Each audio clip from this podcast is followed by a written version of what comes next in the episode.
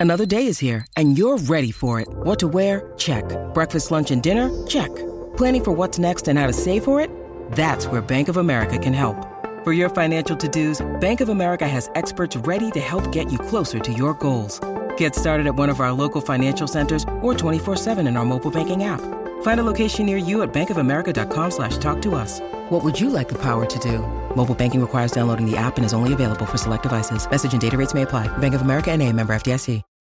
When you need mealtime inspiration, it's worth shopping Kroger, where you'll find over 30,000 mouthwatering choices that excite your inner foodie. And no matter what tasty choice you make, you'll enjoy our everyday low prices, plus extra ways to save, like digital coupons worth over $600 each week. You can also save up to $1 off per gallon at the pump with fuel points. More savings and more inspiring flavors make shopping Kroger worth it every time. Kroger, fresh for everyone. Fuel restrictions apply.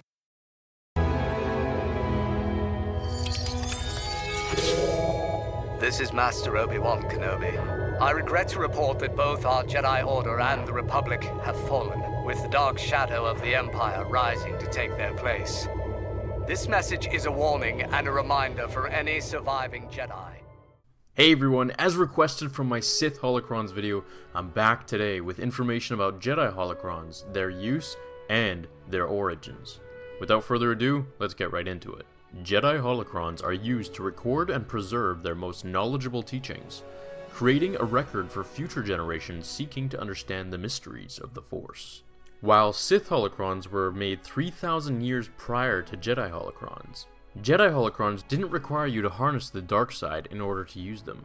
Rather, your energy had to be of pure nature with a calm mind in order to be able to access the contents of their teachings. I find it interesting that they blocked off the possibility from any opposing energy, that being light or dark, from harnessing the information within these relics.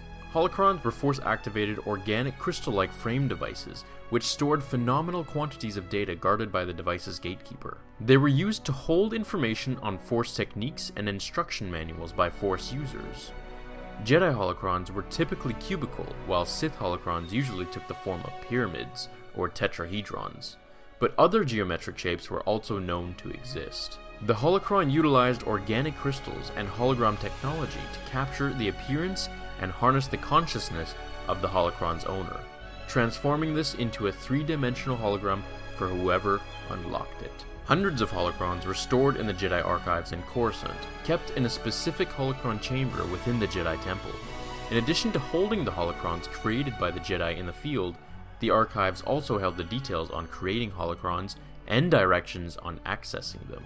If a Padawan didn't have the potential to learn as much as the holocron had to offer, it would not speak to him in full depth of its knowledge. Some holocrons were activated by taking them apart with the Force and then inserting a special crystal that made the holocron readable. The crystal was usually hidden away for safekeeping by the founder of the holocron, but there have been instances in which a certain Jedi or Sith has protected the crystal at all times by keeping it guarded on themselves. Sometime after the end of the Clone Wars, Grakkus the Hutt obtained a number of Jedi holocrons that he kept on Nar Shaddaa. These were taken later by Darth Vader to further impede any possible Jedi training. I hope you all enjoyed this brief summary of Jedi holocrons. Which one would you open if you came across them? A Sith holocron or a Jedi holocron? Let me know in the comments below. Okay, everyone, thank you for watching. I hope you're all having a great day or night wherever you are watching this in the galaxy. Please subscribe if you haven't already, and I will see you all in the next video of Star Wars Theory. But before I go, as always, may the Force be with you.